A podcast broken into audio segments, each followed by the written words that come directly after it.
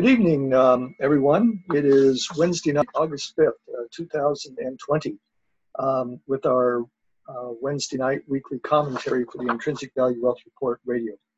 Um, I want to start just by acknowledging um, the, uh, the class that I've been teaching uh, at Cal State LA for the last uh, um, few weeks um, during this, this summer term here.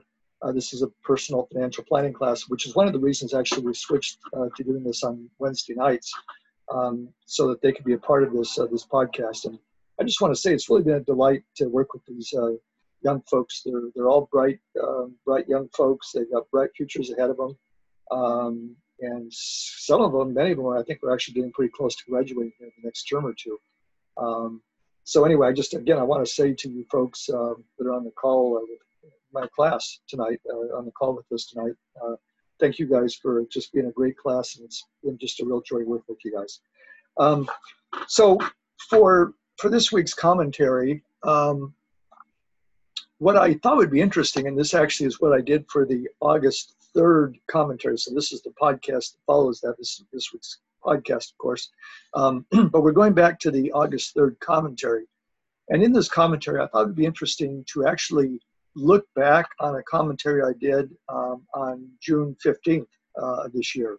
So we're kind of right in the middle of the um, uh, uh, the you know the, the whole mess that we're in, the coronavirus and the economic uh, devastation and so forth. Um, and so I wanted to kind of look back and see where we where we stand now. We're seven weeks later uh, into uh, got a good start into August. Um, and kind of wanted to see where you know, where we are and how things have changed if they have. What I found actually was that things are really really pretty similar uh, to where they were in in June. Now in normal times, you would say, well, yeah, things aren't going to change that much in just seven weeks, but the, the rapid pace at which everything has been developing, as, as everyone knows um, in the class and everyone's on the, uh, listening to the podcast, um, has just been such an unusual time. So anyway, uh, I'm going to kind of paraphrase some of the things I wrote in that June 15th commentary, then compare them to today, and then we'll end with um, uh, with some comments I have about the economy and how the markets are reacting uh, to it and so forth. So, um, uh, and by the way, uh, this commentary in in the August 3rd edition of the, uh, the newsletter is entitled um, "Not So Bullish but Still Overvalued."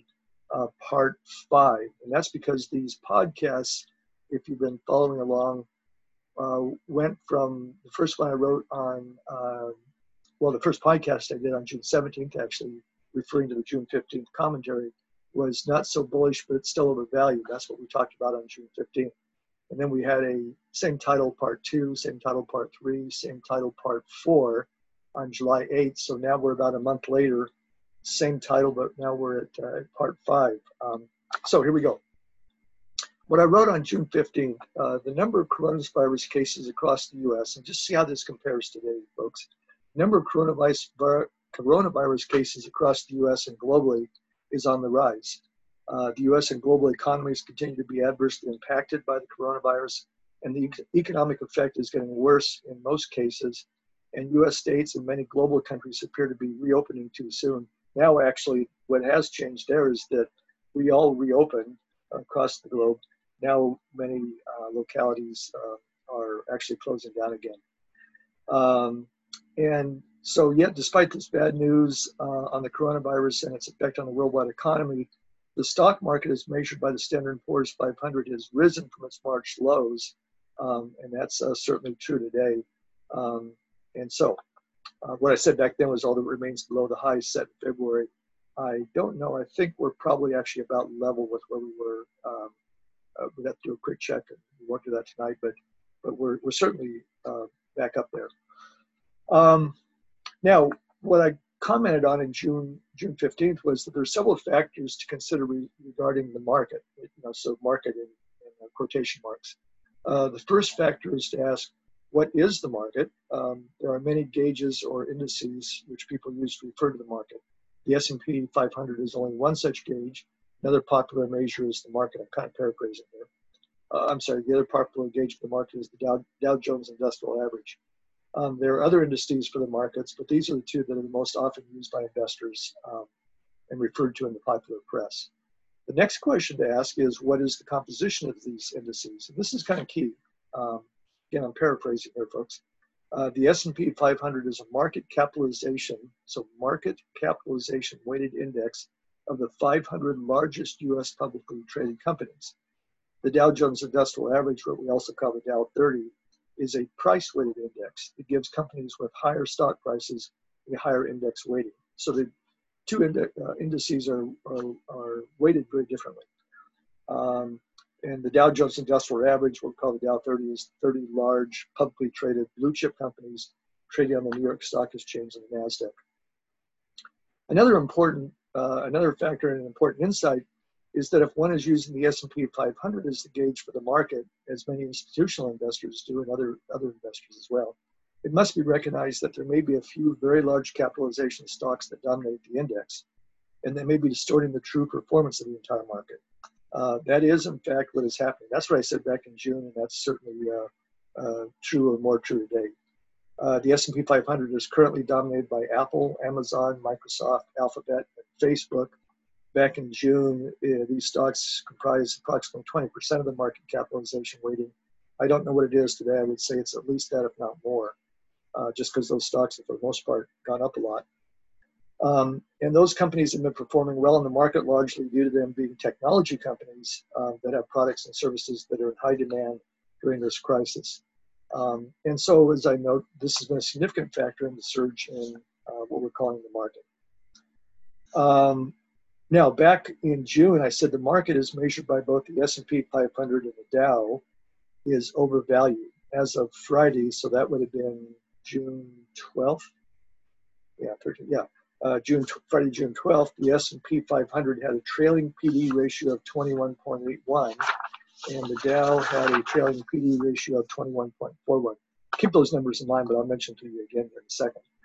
Um, those numbers, uh, uh, 21.81 and 21.41, as I said back in June, that's an overvalued market. Um, our research um, that I, I did uh, some time ago uh, looking back back over you know many decades uh, in the market, uh, you know a fair value price earnings ratio in the long term, uh, going back again many decades, um, is that fair value range for P/E ratios is in the 15 to 18 range.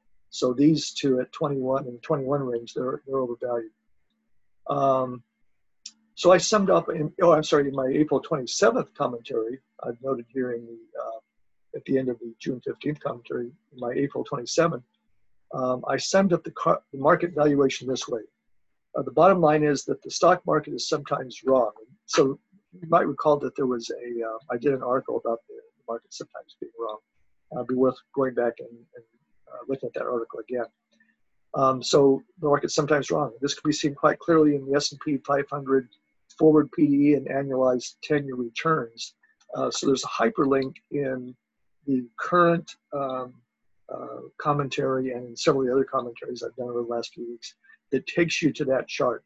That's a very, very important chart. I think it's one of the most important ones I've uh, you know seen in 38 uh, to 50 some odd years that I've been um, an investor. You know, 50 some odd um, just investing, and then 38 professionally. Uh, this is one of the best charts I've seen, and, and I, that's why I keep referring to it. It's one I, I highly recommend everyone look at. Um, so um, uh, let's see, as you can see in this chart, around 20% of the returns were in the negative area of the chart. Um, what that means, so these, these were periods of time when investors were buying in very overpriced markets, uh, as we had then and as we have even more so now. Uh, that's paraphrased. Um, overpriced markets are prime examples of when investors are wrong in their assessment of the prospects for these markets.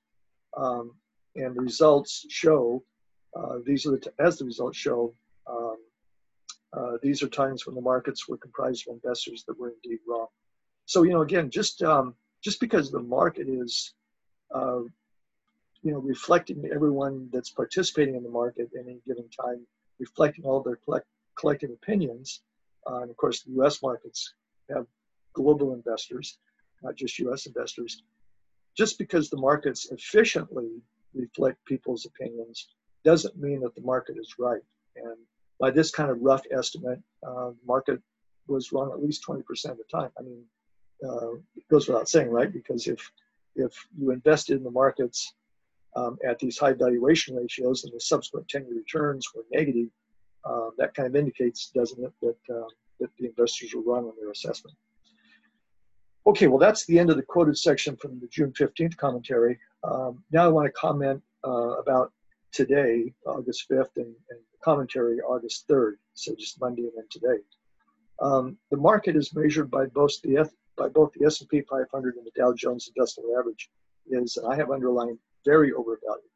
Um, so as of Friday, the S&P trailing P/E ratio, uh, the, the S&P 500 had a trailing P/E ratio of 22.12. Contrast that with back in June 15, where the uh, both the S&P and the uh, and the Dow were trading at price earnings multiples of around 21.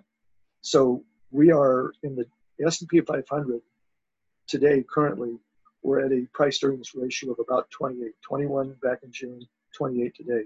So we went from being overvalued um, to very overvalued. Um, and then the dow um, had a trailing p/e ratio of 25 again 25 compared to 21 uh, back in june. So you know this is a very overvalued market. It keeps getting more overvalued um, and i'll have a comment about that um, here in just a moment um, and again remember that over the long term, our estimate of what the fair, fair and long run price earnings ratios should be in the ballpark of about 15 to 18. They haven't been that way in a long time, uh, but but that that's a you know that's a pretty good estimate I think of what a fair value price earnings ratio should be.